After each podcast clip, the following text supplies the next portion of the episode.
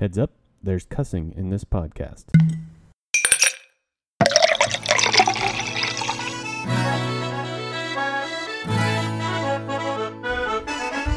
Okay, here we go. Hello and welcome to the Pubhound Podcast. I'm Drew, and with me is Rich. Cheers. Cheers to you, and happy Saint Patrick's Day. Yeah, happy Saint Patty's. We're getting a little Irish up in here tonight, but not too Irish. I'm drinking pale ale right now. So I do have some Guinness, and Jules has been drinking a lot of whiskey. And we haven't even introduced our guest yet. I'm getting ahead of myself. Tonight we have Jules Enzer-Kubiena. Hello. Thank you. Right on you. A lot of whiskey. uh, we will be talking with Jules about... Uh, her upcoming book, Jeanette and Lovers. That that at least is the title that we're working with right now. The book is not not released yet and won't be for a few months. A few months. But, you know how we roll. Yeah. Especially when we have a, a working title. Yeah. We roll sometimes and slowly. Yeah. But most of the time we just sit still. And sometimes we have to roll back. Sometimes we have to drag ourselves out of the gutter after rolling into the gutter. That's that's most days. Uh, so anyway, we have uh, we have some things to talk about tonight. Um, our we, this is going to be a little unique for us in that we don't have a guest bartender. But you know, our our guest bartenders have never actually poured our drinks anyway. Dave did. Dave yeah. was a great guest bartender. He didn't pour my drink because I drank beer all evening, but he poured you and Cody quite a bit of whiskey. That's true. That's true. Dave, come back. We miss you, Dave. uh, so so anyway, uh, our but our sponsor for tonight is National Poetry Month events, which will be put on in part by Pubhound Press and other organizations, and we'll talk about that more a little bit later. Woohoo! Yeah. National Poetry Month. It's your favorite time of year. It is. One time of year I dislike poetry. Yeah. That's not true. I dislike spending time with other human beings, not named Drew and Jules. Well, I, I dislike being around crowds, and National Poetry Month forces me to go out and, and do those things. So if you see me, I will freeze up, and I will also be drunk. Just saying. It's kind of like uh, it's kind of like a, a class on a subject that you really like. Yeah. But you still have to go to class. Yeah, and it's terrible because yeah. you'd rather be at the pub. Yeah, yeah, yeah, definitely. Um, so speaking of the the pub, and I, you're you're on the Guinness now. Wait, are you? I I, I how many have, things are you drinking? Uh, I, I do have. I have some Guinness. I also went ahead and poured myself a bit of the pale ale. Um, I was thinking ahead, man. I just... Uh, okay. I, uh, I have no defense for myself. I am double fisting right now. it uh, it happens. Yeah. That's cool. Yeah. That's cool. I, I'm actually out right now. Too bad well, Dave's see, not here. Yeah. Well, you can pour yourself some. And I'm going to do that as soon as you start talking about... I'm going to let you talk about something. Uh, be that... Uh, what you're writing or what you're reading, one of those things. Okay, um, sure. I actually just last night finished reading, I just finished reading uh, Pot Scrubber Lullabies. Is it Lullabies? Yeah, Pot Scrubber Lullabies um, by Eric McHenry. It was uh, his first collection of verse. Um, he's, uh, for those who do not know, he is the Poet Laureate of Kansas. That's right. Kansas has a poet laureate. Wow. And he's really fucking good. Um, so yeah, I, I highly recommend it. He has uh, two books, uh, both of which were published by Way, Way Wiser Press, um, those of the Anthony Hesch Award fame. Um, he has uh, Pot Scrubber Lullabies, and uh, his more recent one, it was the last couple years or so, is called Odd Evening. Both of them are excellent collections. It's a lot of fun. He's a very funny poet. Um, and he writes in meter and rhyme, so I likes him. Tell me, I you said McHenry? Yeah, Eric McHenry. I, I feel like I've heard of him before, but I know I haven't read anything. So I'm going to check them out. Yeah, it's a lot of fun. Cool. And uh, you have some good news about... Uh, do you want to share that, or do you want to save that? Um, I, yeah, I can share it. Uh, I finally broke through the... the publication wall, I guess. I mean, it's not a huge deal. It's one poem on, you know, one one poetry website, but it's still nice to get that validation. And I mean, I've been writing for what, like fifteen years or so. Um, I've been submitting for almost as long, maybe about a decade or so, and just have not had any luck. And granted, a lot of that's my fault. I don't know if we talked about this last time. I know Howie and I talked about it, but I don't remember if we were recording how, you know, you, if you submit work, you need to submit constantly. And I tend to do it sporadically, and so that's part of the issue. But um, it's also, it's just, it's tough to get your work out there. And I finally... Uh, I got through, so I have a poem that will appear sometime in April or May on Asses of Parnassus, which is um, a Tumblr site that is dedicated to the publication of epigrams, which are great. I love epigrams. Um, it's a great site. I'm really excited. It's it's an honor to be published there alongside uh, a lot of poets whose work I admire and respect, like uh, Rick Mullen and uh, Teresa Coe, like a lot of really great, witty poets. So yeah, the awesome. Editor is really great too. I respect his opinion and I like his work as well. Uh, the editor is Brett Clark. His work has appeared in Light Magazine as well as Able Muse. Um, and he's also a very witty, excellent poet. So, so yeah, it's it's an honor, and it's also it's it's a relief to finally get that monkey off yeah, my back after like absolutely. fifteen years. Yeah. Uh, Congratulations. Yeah, thank you. Yeah. Uh, at some point tonight, I need to give you a high five for that because I haven't done it yet. Yeah, yeah, definitely. I gave you the virtual high five. Yeah, you did, you did, yeah. Uh, yeah, that's great. Thank you. Okay, well... Uh, well, what have you been up to, Drew? Well, as you know, for my, I'm a, I'm a huge Billy Collins fan. I've been revisiting some Billy Collins mm-hmm. lately, which I can't help myself, really. It's like a bad habit. It's your thing, man. Everybody has their thing. You apparently are not a big fan of Richard Wilbur, which just astounds me. Uh, so. I mean, you know, it's I know I recognize the quality there, but it just doesn't really. It's not your thing. It just yeah. doesn't. Yeah. That's, that's yeah. what it is. I've also still I mentioned it a couple of podcasts ago. I've been listening to um, Middlemarch on mm, audiobook. Yeah. Man, it's so good. It is. It is. It's re- it's extremely long, so yeah. I'm still yeah, I'm no. still work, or at least I on audio. I just take I've never time. actually seen that's the book, fine. but, that, but yeah, yeah, that's like, the thing. I was about to show Drew the size of the book, so you know, forgive me, listeners.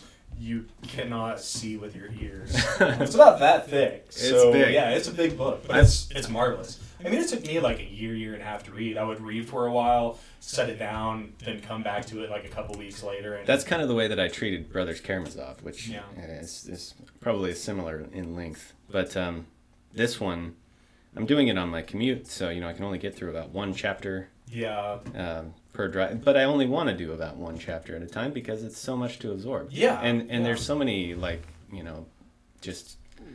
beautiful phrases in there that I really want to appreciate them without having to feel like I'm rushing through the plot.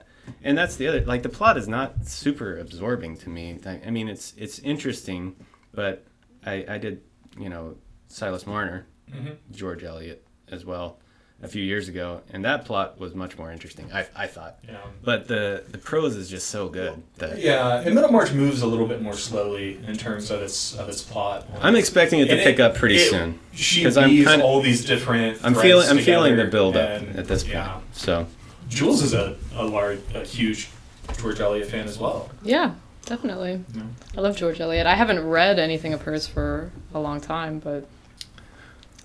I think I've written everything that I've written. I've read everything. I've, I've written it all. Ladies and gentlemen, we have a prize for you. George Eliot is alive and she's in the room with us. Nice. A lot of whiskey. Well, well, we'll have to we'll have to come back to that later because I imagine we'll uh, we'll probably talk about some of your influences and authors yeah. that you enjoyed. So definitely. Yeah. Okay, well, with that said, I think uh, I think Jules needs some more whiskey. So, uh, break time. The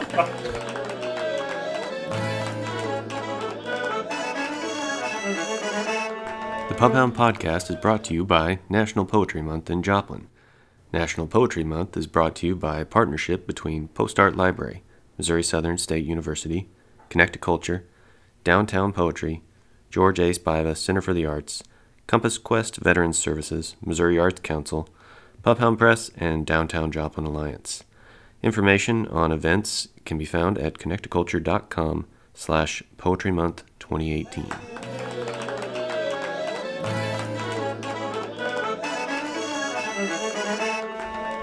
Welcome back to the Pubhound Podcast. Uh, I think now we are going to start our interview segment. So, Rich, here you go. Hey. So we do have with us Jules Enzer-Kubiena. I know we already saw that. Uh, her forthcoming book is Jeanette and Lovers. Jules, how are you today? I'm doing all right. Excellent. Would you like to tell us a little bit about uh, the book that's going to be coming out? Yeah. Um, so, Jeanette... Um, The main character is a sort of wayward youth called Shelley, and the book is really about her. And um, we follow her. She's at uh, she's about about to turn eighteen, and she's dropped out of high school, and is living with her drug dealing cousin.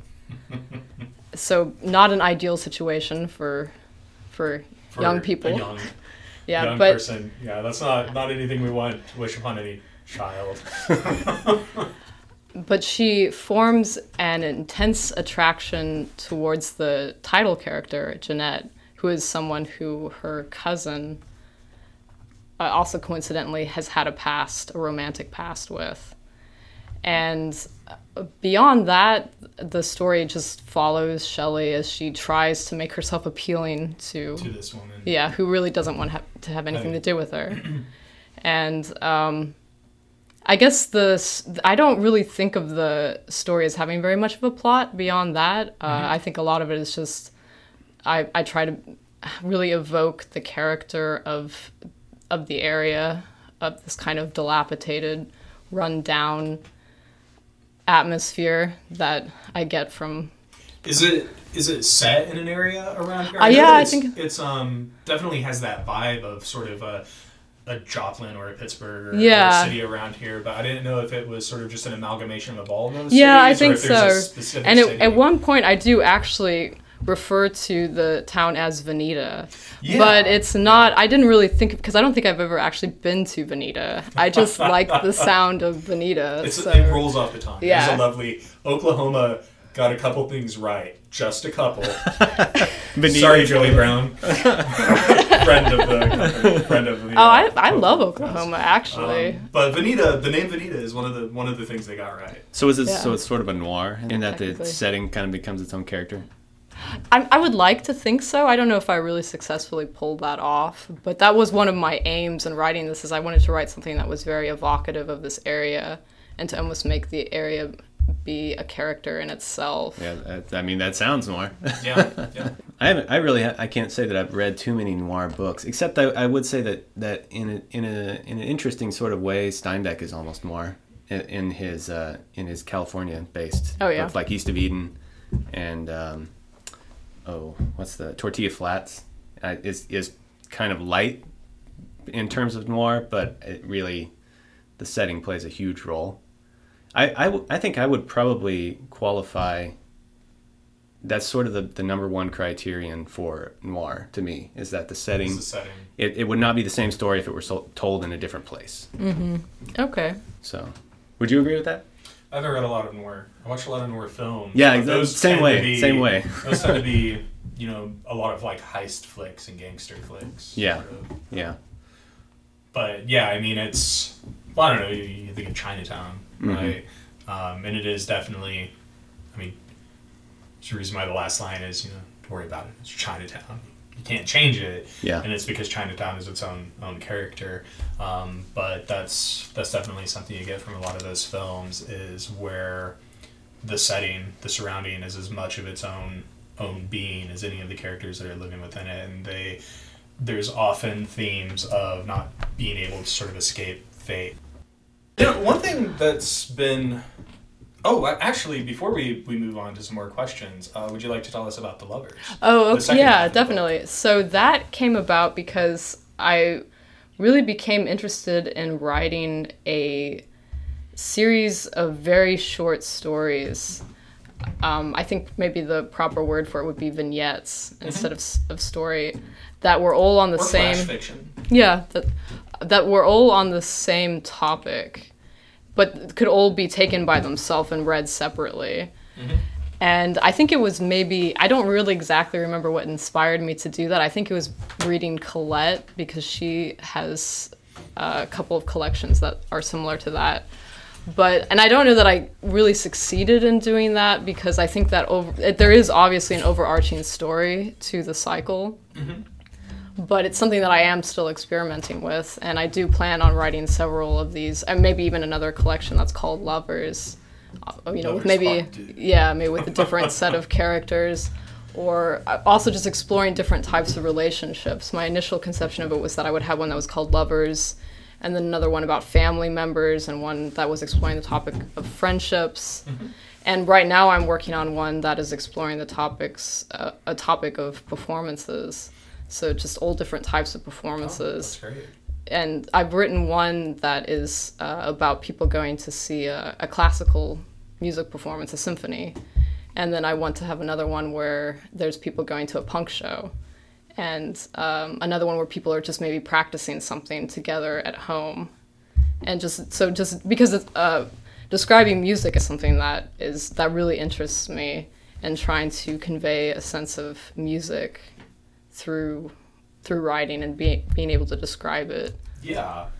You know, that actually touched on a couple things I wanted to ask you about. Um, since we most recently talked about music, um, music has always played a very large part in your life. Your father's a pianist, you're a pianist as well. Um, in fact, in some cases, music may even play a larger part of your life than literature does. And I was wondering um, if you'd like to talk about, or, you know, sort of the, the ways in which music has influenced the way that you write, um, you know, be it thematically or structurally as well, if you mm-hmm. ever take some of the structures from your favorite types of music and, and overlay, you know, that into your writing. Yeah, I think that is something that definitely interests me, and something that I would like to explore more is how you would try to um, replicate the structure of a musical piece in writing, and what exactly that would mean. Um, when you think about music, so much of it is driven by themes, mm-hmm. I think. You know, you have a melody that you can recognize, and then in classical music, at least, the composer will play with that melody and force you to see it in other ways. And um, And I guess that, that does... That, that's, that's sort of what you do in Lovers, then. Yeah. It's what you're, you're talking about and doing in these other pieces with these vignettes. And, mm-hmm. I mean, almost a little bit like, you know, uh, Montaigne does with his essays, where he has a subject, but he constantly, you know, almost like a holding a crystal up to the light and constantly turning it and refracting the light in different mm-hmm. ways. Yeah, exactly. So. Yeah, I guess just seeing the same sort of topic in different ways with from a different emotional lens, mm-hmm. I guess. Or a different perspective is something that I would definitely like to do. Do you feel, ha, have you tried doing that like in your, your current writing? Or do you, you just feel like you maybe like... Well, I think what I'm, what I am working on now with this cycle performances is mm-hmm. I, I am trying to explore that definitely. But it's, it's difficult for me to get away from what I just think is good storytelling. Yeah. And it does come, there there is a point where experimentation it gets in the way of that. Yeah, exactly. You know, you always want to think about what is going to engage the reader, or what is really going to get my point across in a way, and it's difficult to really get away from traditional storytelling, I think. Yeah. Um, but it, I think it's definitely something that I need to ex- think about more, and think about a way that will be effective, because it is something that I think is it is very important to me to try to, or at least I think it's it's an interesting thing to try to do. Yeah, definitely. I'd be definitely interested in seeing some of these these pieces you've been working on. Um, Absolutely. I mean, not only as a publisher, but also just as an individual and a fellow writer and reader. Yeah. Know, I don't know if participant maybe... in the literary experience. Yeah. I don't know if maybe poetry lends itself more. I got all burned out on us. You went a little fuck, little N P R there. Well, we all have N P R, yeah. Despite its shortcomings. Uh, sorry. Um, you also mentioned Colette, and I know in uh, personal conversations you've mentioned to me before that she's been a big influence on your work. Mm-hmm. Um, I've actually still never really read her, but it, it occurs yeah. to me, like, I'm sure I'm probably among the majority and not having not yeah. read her. So would you like... Would you like this opportunity to tell us a little bit about her? Yeah, you know, sure. About who she is as an author, what, and and also how she's affected your own work. Yeah. Um, so Colette is a French writer, uh, born in the either in the late eighteen hundreds or early nineteen hundreds. I think she was more or less a contemporary of Proust, and I know that Proust expressed admiration for her works, but she uh, tends to write fairly short stories. I don't believe well. And novellas. I don't think she actually wrote a full-length novel, but she uh, ex- definitely explores themes of love and desire and sexuality, which I think are all big themes, and th- at least in, in Jeanette and in Lovers. Yeah.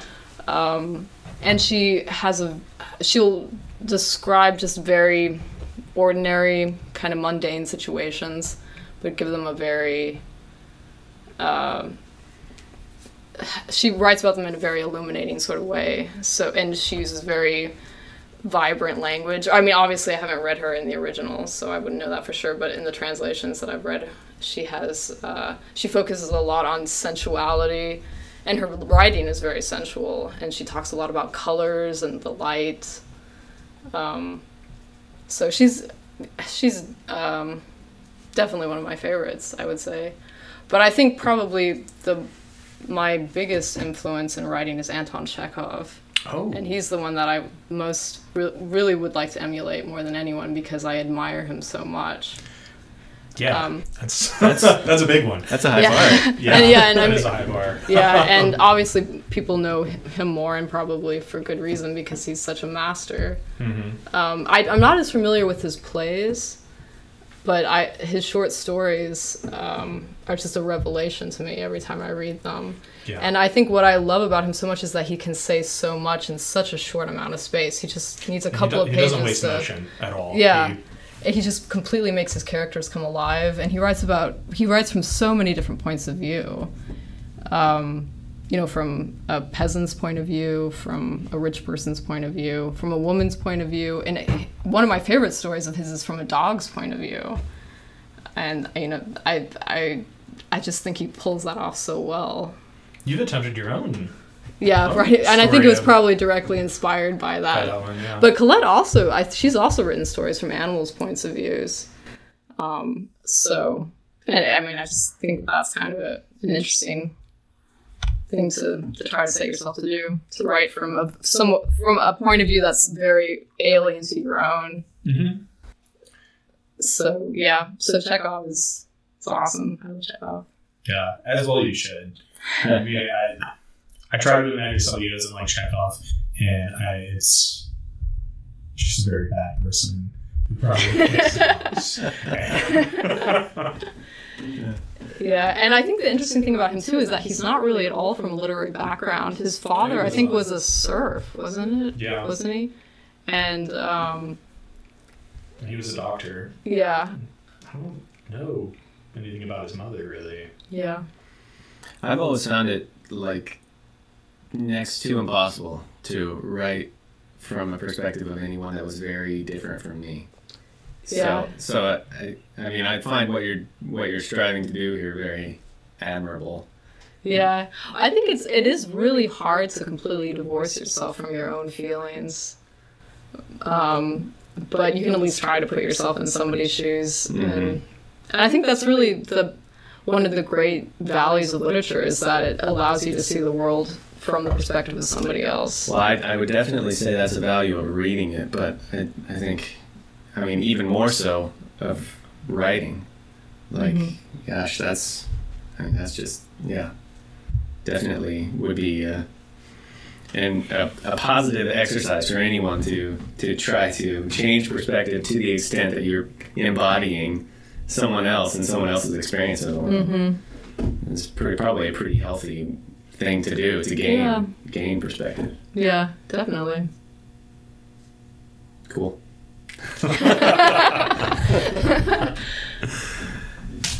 One thing that has always been sort of interesting to me too, um, you uh, you know you've you've been writing for quite some time as well, and a lot of really quality works too. You've never really attempted to be published before, though. Mm-hmm. Um, you know until until this. And I mean, part of that was because I came to you and I said, I want your, I want your book. I don't think I, I really gave you a choice. But I, I always sort of wondered, um, you know, a little bit of why that is and what, what the literary experience is to you. Mm-hmm. Then, I mean, um, to me, it almost seems, I mean, sort of wonderful. You put so much effort into the work that you do as a writer, but you generally don't try to circulate it. And I've always sort of wondered yeah. why, but also, um, and I mean, it may be something simple as just like self-esteem, but it also seems like it's, you know, you're not necessarily writing to be published so much as just, again, participate sort of in the literary experience. Yeah, I think so. I think I write Shut because... Up, I think I write because I enjoy it, most of all. I think it, it helps me to have, because I have an idea and I want to, I, actually a lot of my writing comes from I'll have a, a moment that I feel so intensely. I feel like I want to try to unpack it, an entire story. And both Jeanette and Lovers, I can draw back to a single um, moment that I experienced that was just so vivid that this whole story came out of that. And um uh what was I gonna say? I think that writing is also kind of therapeutic for me, mm-hmm. for the same reasons. um I think also there's this idea that the more you write and describe something, you might be able to get to the truth behind something, which is probably an illusory feeling, but I think there's something that's very important to me. And so it's it doesn't matter if nobody ever reads what I've written, but just the experience of having written something and trying to get to the heart of something, I think, is what is important to me. I can totally relate to the, the first part of that, like having the experience that was profound in some way, mm-hmm. that you just really had to write it down. Mm-hmm. Like that's definitely almost almost every poem I've ever written has come from an experience like that, where it, mm-hmm. it just felt like kind of, you know, otherworldly or and transcendent in some way, mm-hmm, and it just needed to be written down, whether, like you said, whether it was going to be read by anyone else or not. So I, I get that part for sure, definitely. I want to be read. um, I mean, not not really. It's not why I do what I write, but it just seemed like the thing to say at the moment. and and in doing so, I forgot what the next thing I was going to ask was. Um, so there's that. Sorry, I broke your stride. No, no, I broke my own stride. It happens about two or three times a minute. Lots of whiskey. Lots. In my case, it's lots of beer. But... Oh yeah, you've um you've also worked a lot on translator translating oh, yeah. as well. Uh-huh. Um, things from like uh like you've, you've worked on some translations of of Schiller, which mm-hmm. is really cool. Yeah. Um, what do you get out of the trans out of that experience of uh? Uh, I think it's just working with others. Works. I think it's just really interesting to try to uh, um, capture what somebody has said in a different language, to try to carry some of that original feeling into a different language and to see how how how closely you can come to the original. Um, it's it's definitely a, a kind of an impossible task to do, but I also just really imp- appreciate translations because, I mean, obviously I just said Colette and, and Chekhov. I, I say that they're my favorite writers, but I haven't been able to read them as they were originally written. And if I didn't have, if there weren't translators of of them, I wouldn't have ever come across them. So I think it's something that's very valuable that people do. And I've never come across a... Um, a translation of Schiller that I thought was... Lived up to. Yeah, lived up. So I just kind of set myself that... Well, he's sort of fallen out of style, too. Yeah. I think we could probably use... I mean, I haven't looked, but I, I don't know if there are any recent translations of Schiller, are there? I don't know. I don't think so. Well... maybe you should. Yeah, after yeah, so. Maybe you should do that. Um, you've already got publishers. So. Yeah, I guess. Yeah, I hadn't thought about that. I've I've translated almost all of Mary Stuart. I think I did the first four acts. And it's just the last one that I didn't do. But that was years ago. I don't even know if I could find my translation at this yeah. point. But it was definitely a fun exercise. And I, I read somewhere that that was, that was something that uh, was... that writers were told to do is a good exercise because it gets you into the habit of writing every day, mm-hmm. and you don't have to come up with your own material. You already have this fantastic material at your disposal, but it will just get you into the exercise of yeah. writing. That's a really good idea. Yeah, yeah. And actually I, I started translating before I even started writing because I thought, I don't have any material that's worth reading, so I'll just try to translate something that's already um, a, a great work of art. And That's I, I had a in a in a course in college we we had a project where we were supposed to translate something, or it was an option to try and translate something, and I I was a little bit better at Spanish back then. I'm I was still probably less than fifty percent, but I tried it anyway, and it it was a really fun, challenging, fascinating thing to do, to try and make yeah. these words that say, you know, that have a meaning in another language that is not exact, there's not a direct literal translation, mm-hmm. you know, but then to try and say it succinctly, you know, without making it seem like a, defini- de- a dictionary definition, yeah, it, it's really hard.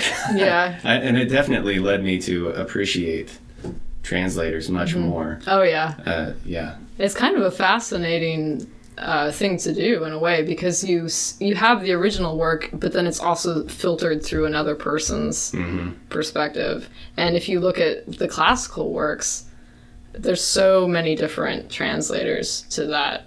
I think there was yeah. just recently a new translation of um, was it The Odyssey? Yeah, Emily Wilson. Yeah, and I really want Man, to read I want that. that so yeah, bad. Because I know people in the past. I've really... been wondering if we'd be able to convince Linda to get it. Yeah, maybe. You know? So though, I imagine. Do we even have The Odyssey? We have The Odyssey. I can't remember. That would be Linda at the Joplin Public Library. Oh yeah. Uh, yeah, our acquisitions. Um, our acquisitions librarian. Um, and it's not that she would be adverse to adding this translation, but she asked to think about what would actually be used, mm-hmm. and that's that's where you get tricky. That's where it gets tricky for us because it's a public library in Joplin, Missouri, and while we do have some very erudite patrons, a lot of what's well, a lot of what's being checked out, it ain't, it ain't Homer. yeah. Yeah. Did you say that was The Odyssey? Did you yeah, The Odyssey. Emily Wilson uh, has a new translation of The Odyssey. I believe it's out on paperback now, so I just need to buy it. Um, yeah, I could definitely reread The Odyssey. It's yeah. been years since I've read that. And it's I I, I know uh, Twitter buzz from poets. I mean, it, it sounds like a great translation. Everybody's very excited and very thrilled with it. Mm-hmm. Well, she um, really makes it's a lot simpler mm-hmm. or I don't I don't mean to say that, but she doesn't go into this very decorative language yeah that I could it's more visceral sort of experience yeah and I don't know if that really mirrors the original very as much or if that was just her own take on it to make it very bare bones and very to the point, which I think probably would appeal more to modern readers. Mm-hmm.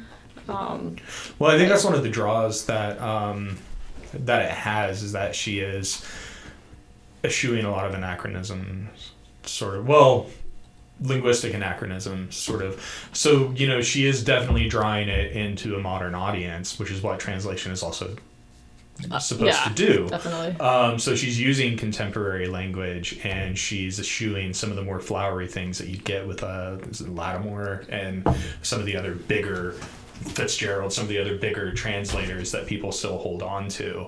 Um, but from what I understand, it's also generally closer to the way the way Homer Homer actually wrote, uh, but it does have a more more modern sort of feel to it.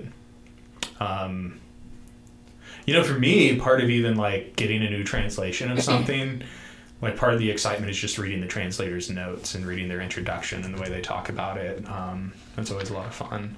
Like reading Charles Martin's um, introductions to his or introduction to his translation of Uh, the Metamorphoses, uh, you know, Ovid, the Metamorphoses. It's, it's just wonderful.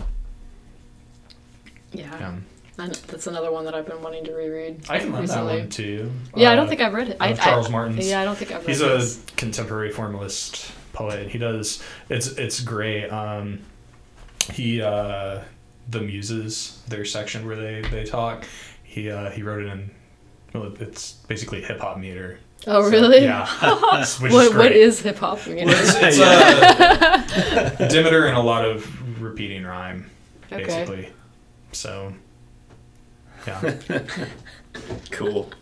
Well, I mean, trans- translating is sort of like, um, it's like what we, we have now, this sort of theme in in popular culture, especially in film, where people are picking up old movies, old T V shows, and ter- and readapting them, and um, and that's just it's fun. You know, it's fun when you have a story that you're familiar with and you see it retold with different voices. Different players, and just compare, just comparing the differences, you know, and feeling it out. Like, I, I saw not too long ago the the uh, Macbeth adaptation with Michael Fassbender, mm-hmm. the film, and it was great. I I loved it, I, and that that story is is kind of simple, you know. It's kind of, it's pretty classic. Ambitious guy, and then. You know, crazy killer, whatever, and fall from grace. But uh, it was just it was just really cool to to watch it reinterpreted and done in a different way. Yeah, is it set in contemporary times? No, it's not. It's it's classic. But yeah. that brings up one of my favorite adaptations of a story ever, which you guys were talking about, The Odyssey, and that's "Oh Brother, Where Art Thou?" Oh yeah, um, which is you know more contemporary, but it still feels dated to us. But uh, you know, it's it's still a story that. that is familiar and mm-hmm. has it always is going to have that same element of truth that it had to begin with, but it might be more recognizable to whatever the current, you know, zeitgeist is or what have you. So translations are fun. Yeah.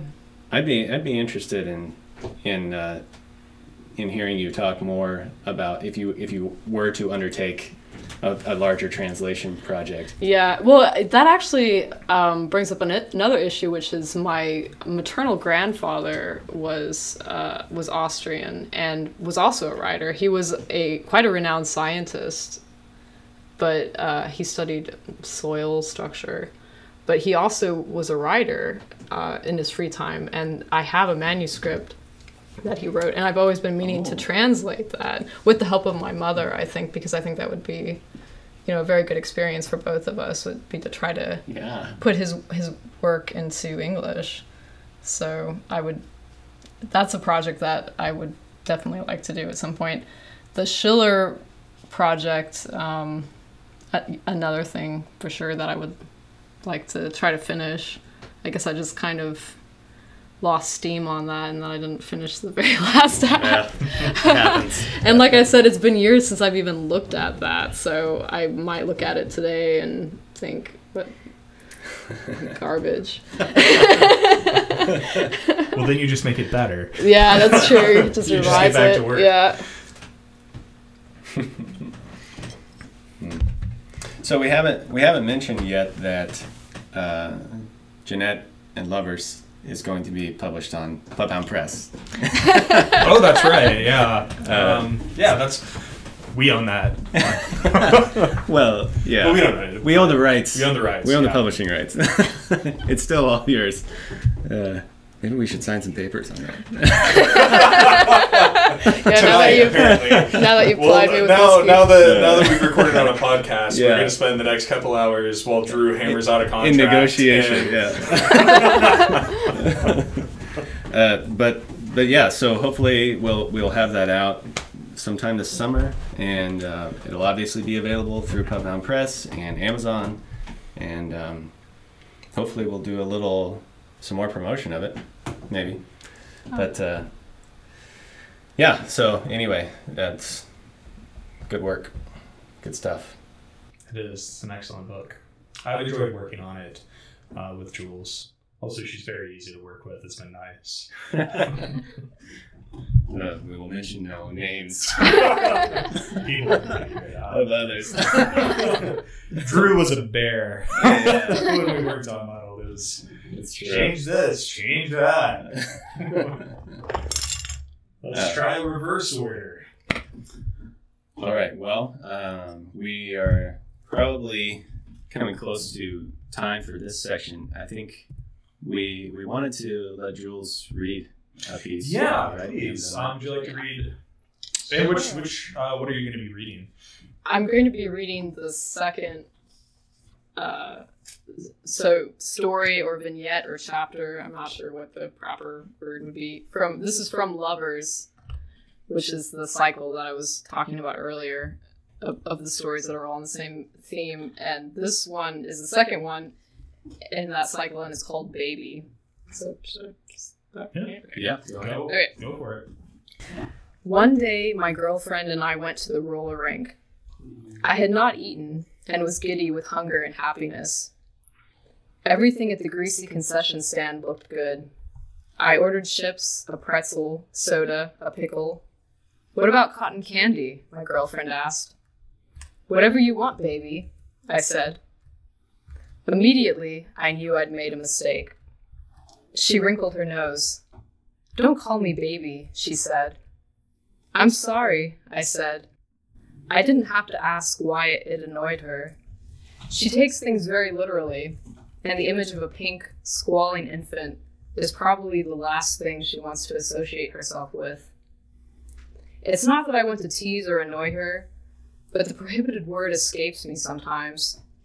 There is nothing in my catalog of endearments that quite takes its place. The, the two syllables formed by a brief pout of the lips, the rounded bay and back of the mouth b. The word itself, quite apart from its literal meaning, is so satisfyingly sensual. I usually apologize for the slip-up, but she never says anything in reply, just purses her lips, and her eyes glass over, hiding her thoughts. I can't tell if she no longer cares enough to deign responding, or she truly is annoyed and simply, out of politeness, swallowing her obloquy. As you might imagine, the time I most desire to call her that word, and the time it most inconveniently insists on coming to my lips, is when we're making love. Her full lips and cheeks, her beautiful neck, the whole fleshy voluptuousness of her body overpowers me, so I can hardly think. I am incapable of holding back such an innocent, harmless word, a word which, matching her own supple roundness, gives me the illusion of being closer to her. But I do repress it, that and a score of other things I'd like to say and do, for fear of annoying her, for fear of seeming weak, foolish, detestable. The desire to possess her drives me crazy, but if she feels a like desire, she never shows it. She lies back, silently condescends to my fevered embraces, and only occasionally, when I glance up at her, I see a certain dreamy look around her closed eyes and just barely open lips, a look as if she were concentrating very hard on something happening inside her, something she cannot or dare not share with anyone. Then, perhaps feeling my gaze, she opens her eyes and looks at me. Her lips break into a sweet, happy smile, utterly out of keeping with that faraway vision I had imagined glowing behind her shuttered eyes. Very nice. Thank you. We do we do still have that parental advisory, like at the front of the yeah, podcast. Yeah. Just a taste of the sensual pleasures you'll get when you uh, purchase Jeanette and Lovers. Uh, by Jules Enzer-Kubiena. Yeah, we're definitely looking forward to that. Me too. Yeah. I, I'm I'm anxious to read the final product, actually. I've I've only read drafts to this point, so, and I haven't snooped on any of your Google Docs and the stuff you've been working on. So, so yeah, I'm, I'm definitely looking forward to that. Very good. Okay, well, we're going to do another break. Um, yeah, I'm out of beer. Yep, we're going to refill, and maybe I need to use the bathroom anyway. But then we'll come right back, and we will do our last call. All right, see you in a minute.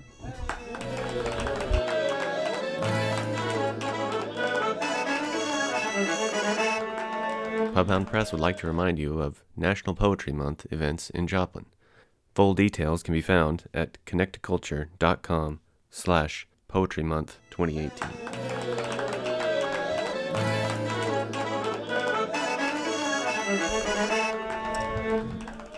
All right, welcome back to the Pubhound Podcast. This podcast, sorry, thanks. is uh, I was gonna bubble that one. I was like, just fine, it's fine. Well, we, we do have a jug, jug of beer here. Yeah, we do have a jug of beer. That's true. It's almost it gone also, now. That was a sad belch too. That was very, very sad belch. Next time you belch into the mic, do better. All about humiliating myself on the Pubhound Podcast. That's why we're here. That's why we're here. And also to uh, promote Jules Enzer-Kubiena's book, Jeanette and Lovers. Or something close to that. Working title. We'll tell you later. We'll tell you later. Uh, and also the, the National Poetry Month in Joplin, which will involve several entities, including Pubhound Press, Post Art Library, Connect Culture, Downtown Joplin Alliance, Missouri Southern. Spiva, let's not forget the. I'm gonna, I'm gonna get, I'm gonna get myself in trouble here. But the crowning jewel, Thousand Words. It's always an excellent event. That's the crowning jewel. I love a Thousand Words. um, I, I do too. I haven't been to see these. No, I, I didn't see last year's because um, I, I bowed out because I, I had already had enough of human interaction. But I know, um, I assume, just based off of how our reading went with the uh, open mic, we probably gave them a run for their money. Of course, we have beer, so never mind. Yeah. Ours is now the crowning jewel because we have beer.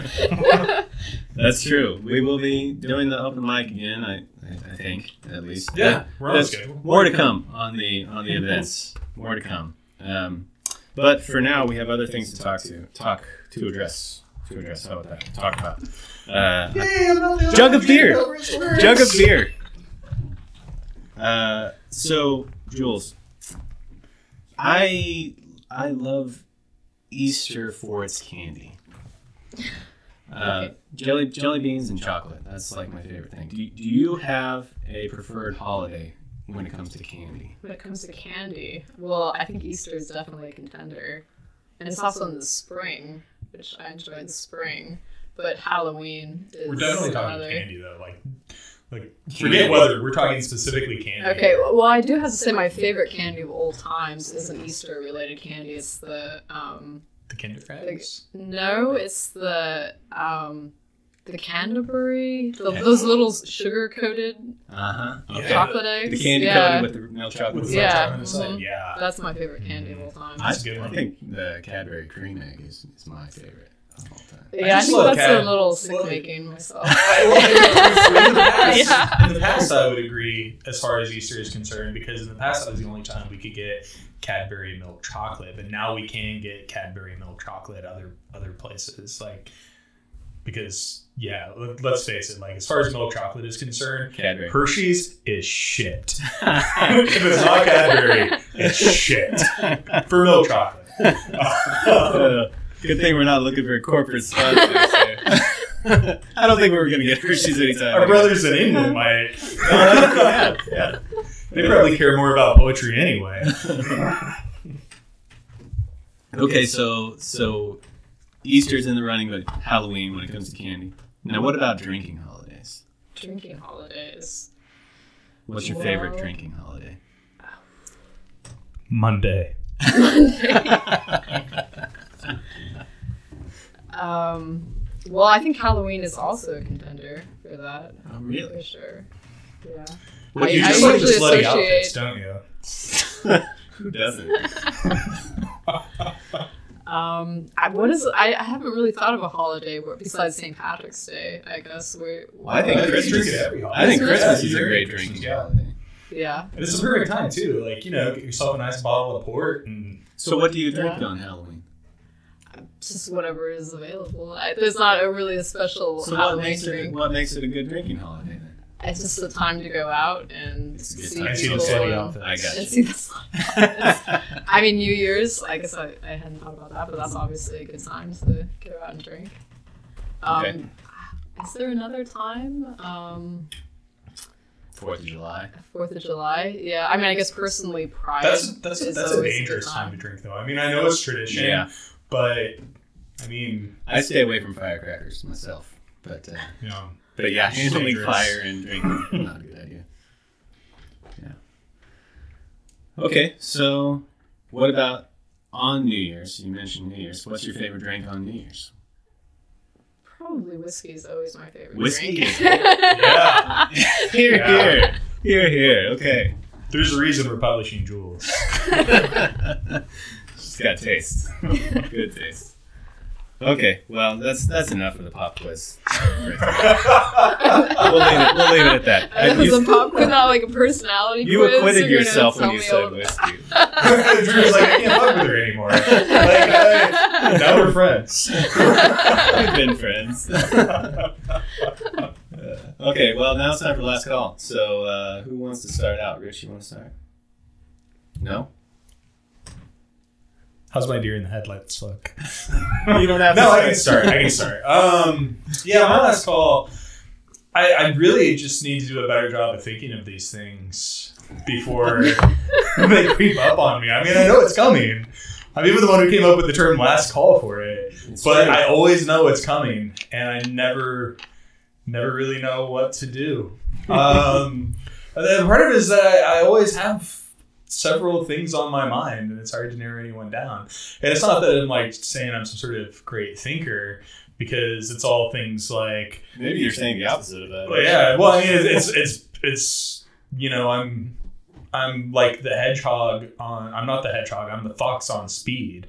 You know, it's I don't have one big idea, and I don't have a bunch of little ideas. I have like a thousand little ideas that I can't keep track of. Yeah. Um, so that's. That's me. I would, would however, um, would like to, uh, y- you mentioned earlier that I am being published, like to thank uh, Brett Clark and Asses of Parnassus for taking a shot on my work. Um, also, it's it's a website that I've enjoyed for a long time. And aside from them publishing me, uh, I think you all should give it a look anyway. Uh, because who doesn't love epigrams? Short, witty poems. You read one, you've got your poetry in for the day. And you go your way. Nice. Nice. All right. Jules, you got one? Yeah, I, I think I do. Um, I've been thinking lately about Gertrude Stein. She sort of came into my... Oh, God. Yeah, and I'm going to pour another someone... drink. um, I guess the reason that she came into my mind was because my girlfriend has been reading a book about outlaw marriages, so just different gay couples that um, just are historically interesting or, yeah. or significant. And one of them obviously is Gertrude Stein and Alice B. Toklas. And um, so we were trying to read some Gertrude Stein together, and obviously Gertrude Stein is basically unreadable. Um, I think that's oh, something that... Okay, we're, we are being unfair. Tender Buttons is very enjoyable. Have you read Have yeah. you read Tender Buttons? Okay, I yeah. started to read it's it. It's very and, enjoyable. Uh, However, I don't think I would ever try reading it with a significant other. That would just be weird and difficult. I mean, I, I guess it depends on the significant other. But, it, I, yeah, I enjoy Tender Buttons. I do. Okay, well that's good to know, because I and I would I would really like to give I really want to try to read something of hers, because I think that what she was trying to do is so interesting. Mm-hmm. And I guess that this is what's been in my mind, is how do you write in a way, kind of what, going back to what we were saying earlier, something that is engaging to the reader but that is also so experimental. And I, as I understand it, she was really trying to reflect um tips of mental processes, the way that the mind absorbs information, and, and and related to the way that the Cubist artists were working, yeah. where you just really deconstruct the environment around you. And how do you do this in a literary way that is still effective, in the way that the Cubists are very effective? You know, and because so many people are will try to read Gertrude Stein, or just completely, they don't get the point of it. And they don't. We don't have any Gertrude Stein at the library. Well, you know, it's outside of the e it's, um, e resources. Part of it is um, difficult, because I think in reading her, you also have to let yourself go a little bit. Like, you read something like that, and your initial reaction is, "I am going to parse this motherfucker, and I am going to make some sense of this motherfucker." And it's kind of like reading Finnegan's Wake. You're just fucked if you're going to do that.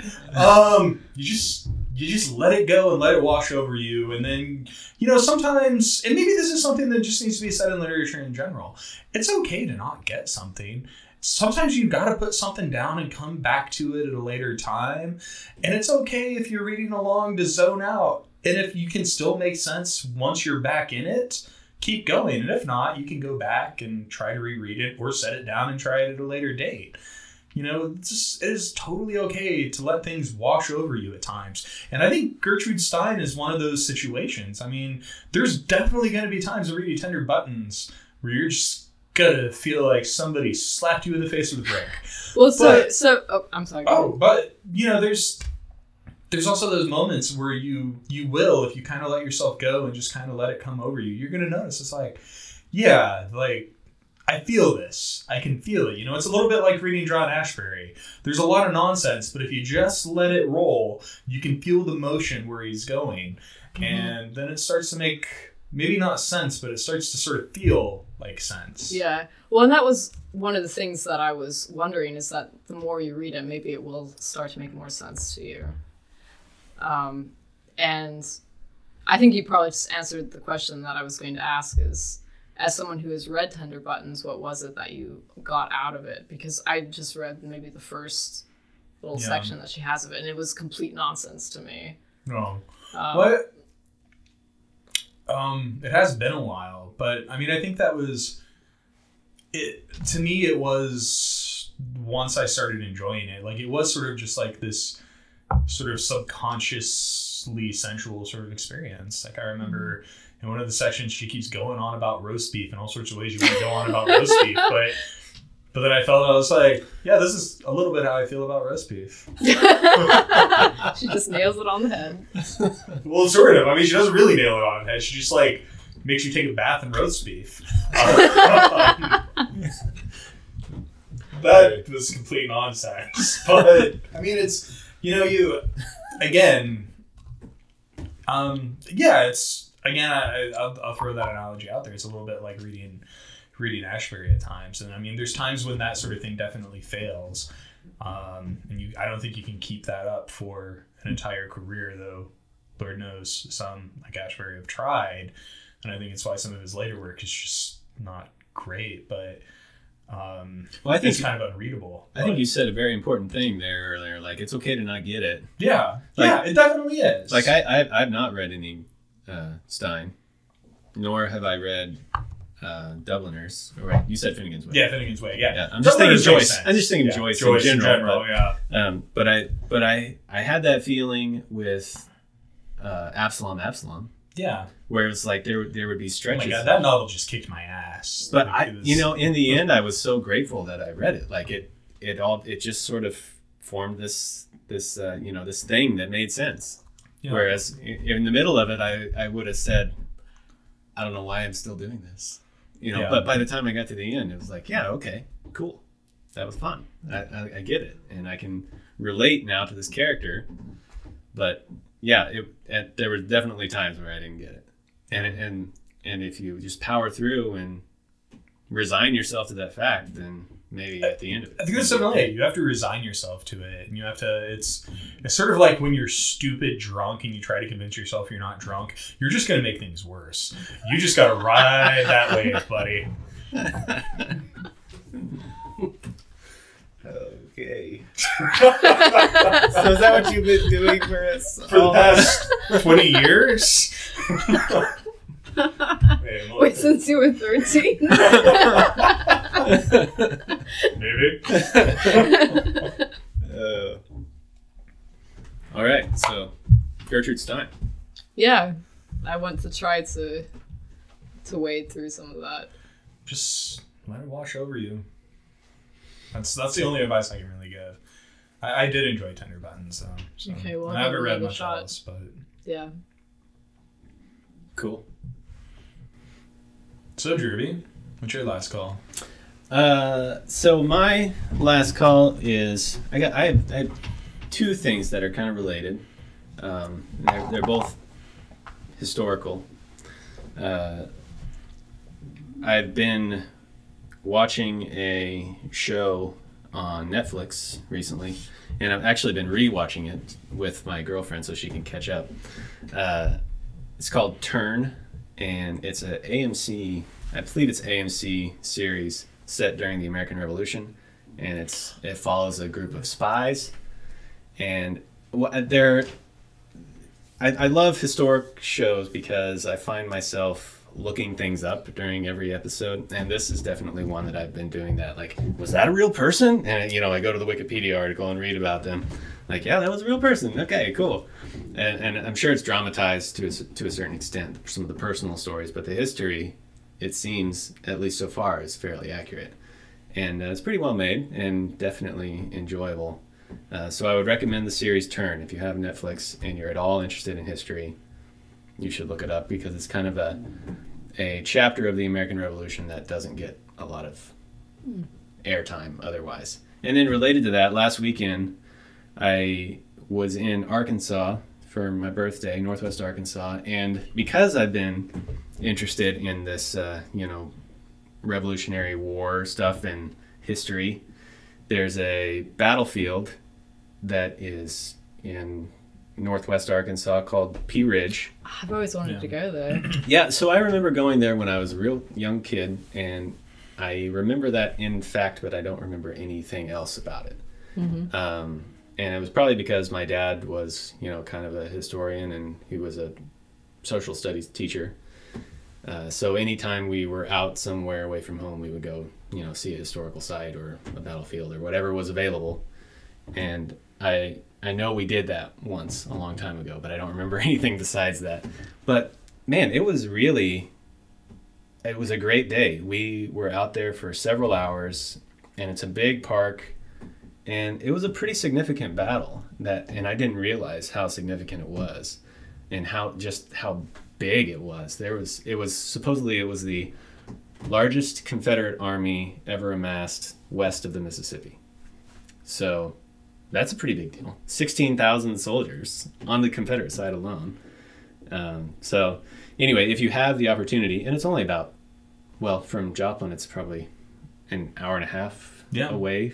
So pretty close. And they were actually fleeing, well, not fleeing, but uh, there was there was a, a conflict in Springfield, Missouri, just weeks yeah, that's before. That's the one that I've been to, Wilson's Creek. That yeah, that I I've yeah. gone to, and that was definitely a good trip. Yeah, yeah, it was it was really cool. I, I really enjoyed it, so I highly recommend that. And uh, and the series Turn, definitely check that out and get your dose of history. Yeah, I believe if you go to one or the other, you can go to the other one for free within like a, a oh, week really? or two weeks. Oh, huh. Yeah, they, they didn't tell me that. They're, yeah, I kind of remember that, but yeah, it's a really it's just beautiful to walk around there, and it's it's crazy to think that all of this bloodshed happened. Yeah, there's in a, this area. It's great that they've conserved that. Definitely, it's, and there's actually one part that is kind of. kind of away from the main battlefield where the Union Army set up where they, they it was like their preferred position if they were going to have a battle there. They wanted to be in this spot, like the high ground.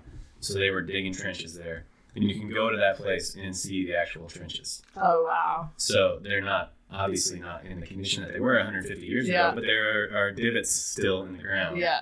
I know at Wilson's Creek they have a place where they had a mass burial. I can't remember if it, of which side it was on, but and you can still see the depression in the ground where at some point there were probably hundreds of men buried. And so that's another one that I went to a long time ago. But yeah, I, I, I mean it's just crazy because it's so, it's so beautiful the the landscape there and just to walk around it, and I mean, it's just such a disconnect in your yeah. mind to think that this horrible battle happened there. I think Americans that's yeah. I think that's the place where the first um, I want to say the first Union general was killed was in Wilson's Creek. Oh wow! And they have the spot where they think that he died there. There was three Confederate generals died at Pea Ridge. Oh yeah! yeah. Wow! Yeah. Damn. So Pea Ridge happened after was, Wilson's Creek. Yes. It was okay, after. And it was they were retreating from. Uh, so I believe that I I I could be getting this way wrong, but yeah, I think that the.